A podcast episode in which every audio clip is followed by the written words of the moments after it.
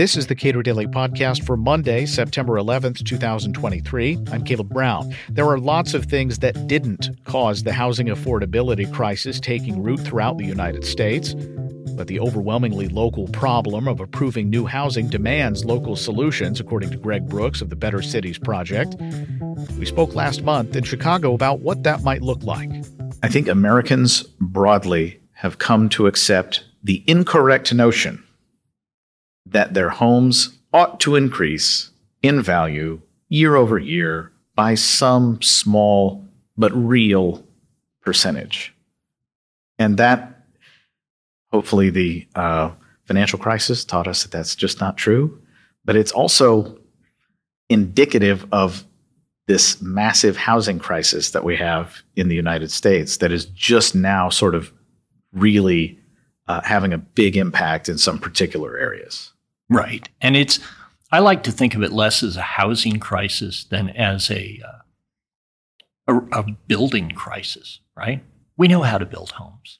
Uh, we, we know exactly what areas the demand is greatest. We know what, you know, there's nobody better than a developer at understanding product market fit. And yet, across the nation, at the state level, down into the smallest little burbs, we are resistant. And then people wake up and they're surprised when they cannot afford a home or when their children graduate college and have to move away because housing is too expensive in their market for them to start their own families there. And people throw up their hands and claim that it's some sort of bad luck or it's due to inflation. And the reality is, no, we've made this problem for ourselves and we can fix it for ourselves. Yeah. So uh, I don't want to get into too many details, but I've watched the I get emails occasionally from the mortgage originator on my home, and it's peace be unto him. Uh, I I just don't believe it. Like the the the house, the value of my house, the the degree to which it has increased, and it just doesn't it doesn't make sense to me. No, that, it makes perfect sense. Stop and think. You know, it. Okay, so we had a long period of time, a historic, uh, historically anomalous period of time when mortgage rates were very low. So people essentially had access to nearly free money and could buy far more house than they could necessarily afford in, in more normal interest rates environments.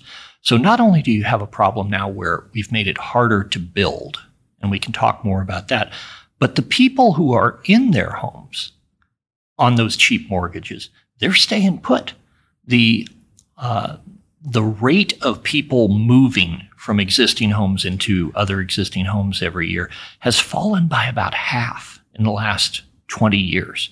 People just aren't moving as much. And, and increasingly, the evidence says they're not moving because they can't afford to move. The market won't let them. So, uh, the local and state level housing policies that have driven these you know, consistent year over year increases and then sudden spikes in particular areas where a lot of people wanted to move. And the pandemic certainly helped people decide to stop living in the city that they were living in. There has been quite a bit of movement in states, but there are so many states that essentially view uh, these quote unquote California style problems. And California now has better housing policy than a lot of these other states. That's right. and then P- Californians show up in other markets and you get that equivalent of the South Park part. They took our gerbs. Well, they took our houses, right? Yeah. So, but there are a lot of other states that say we don't have a problem. Well, I would say that if uh, if your housing is going up faster than the rate of inflation, then you have a problem. We've had 11 rate hikes from the Fed in, in recent history. Housing prices are still rising, rents are still rising. Jerome Powell was on the air a couple of days ago saying that this is still a primary concern.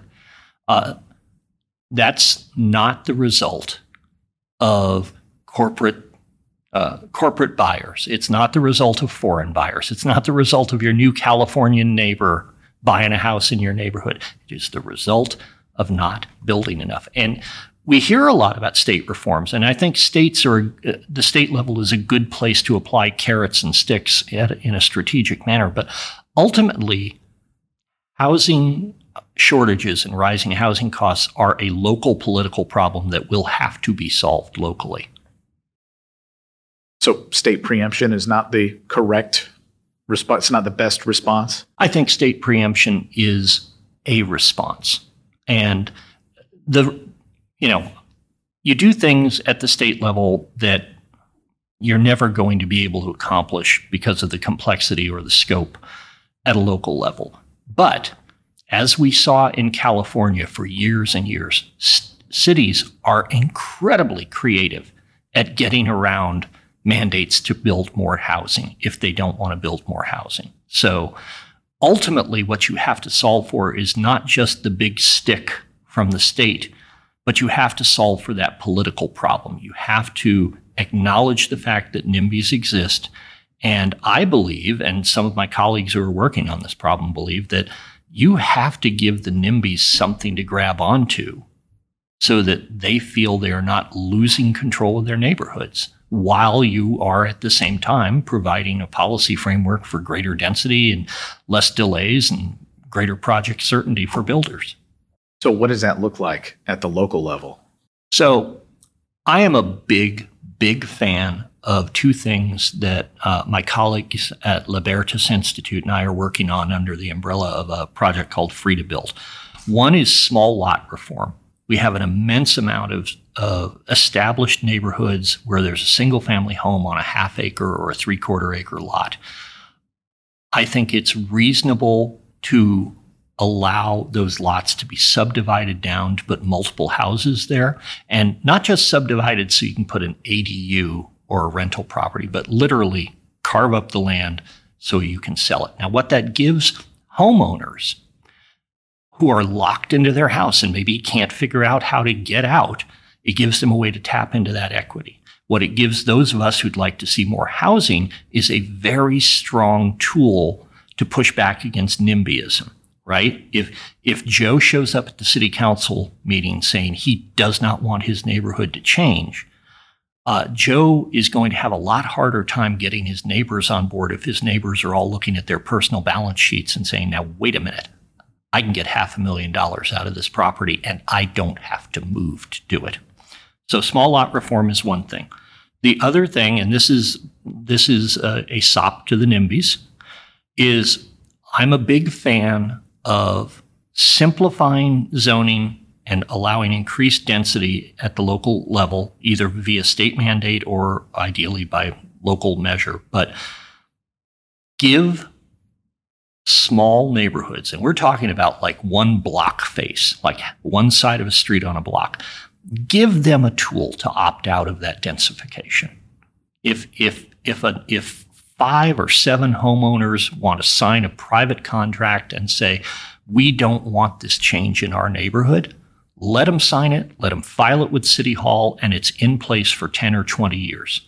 But as I said, I think Joe NIMBY is going to have a problem getting his neighbor to sign that if you also have small lot reform in place. And it's interesting because uh, in smaller towns, I will say I don't live in an HOA governed uh, space in, in my neighborhood. But practically, what that often means is the city council or the zoning board becomes the HOA. That's right.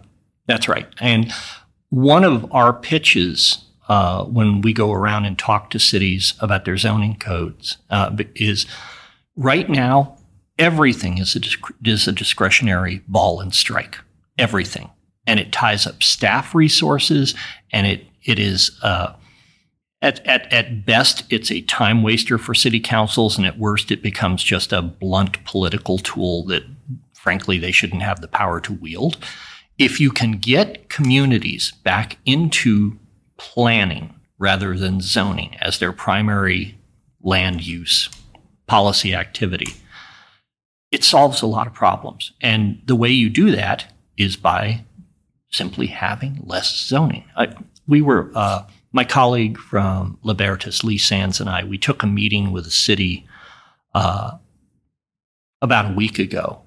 and uh, we floated that they they had come to us saying we want to change our zoning policy and we want to do it in a wholesale way, something revolutionary, and uh, we proposed radical streamlining down to a single digit number of zones. How many zones do you think a city of 100,000 people would reasonably have on the books? Well, there's residential, mm-hmm. commercial, industrial. Uh, you've got three. and uh, maybe a couple of others. 85. 85 zones on the books. And, you know, you see something like that, and that's that starts to show you the, the nature of the intractable intractability of the problem. And staff would love to see these problems go away. Staff doesn't want to be in the zoning business. And so that gets me back to what I what I said earlier, which is that it is it is less a policy problem. I, I, I appreciate all my colleagues who are out there doing the hard work of figuring out lot setbacks and things like that. It's important, it's part of the mix. But ultimately, for us to solve this in America, it is a local political problem and a state political problem. And that means calibrating our response so that, yes, to more density, yes, to reducing the regulatory overhead of building, but we are going to have to give the NIMBYs something or we will never get anything done. But that's not to say that states don't have a an important role to play. Absolutely. In, in because I mean, to the extent that your your goal as a state lawmaker, which this should be your goal if you're a state lawmaker, protect liberty. Right. The highest political purpose of a government is to protect liberty. And it, it seems that, you know, local tyranny can be as oppressive as any other kind of tyranny. And it seems appropriate for the state to say, no, local government, you don't get to tyrannize your uh, the people who live in your community. And there are some things we here at the state might want to do about that. That's right. And the state has powerful uh, carrots as well as sticks, right? There's a bright eyed, maybe even wild eyed libertarian vision of just let, let everyone build up whatever they want anywhere. Uh, you know, we know that that can work, but we also know it's hard to get there. States have the purse strings for millions and billions of dollars of local transportation funds that are handed out on a discretionary basis. They have uh, all sorts of other pools of money. It seems reasonable uh, for a state to say, we want you to do X, Y, and Z. And rather than just mandate it, which will work in some political environments, but not others. Uh, the League of Cities in any given state is a powerful uh, political foe.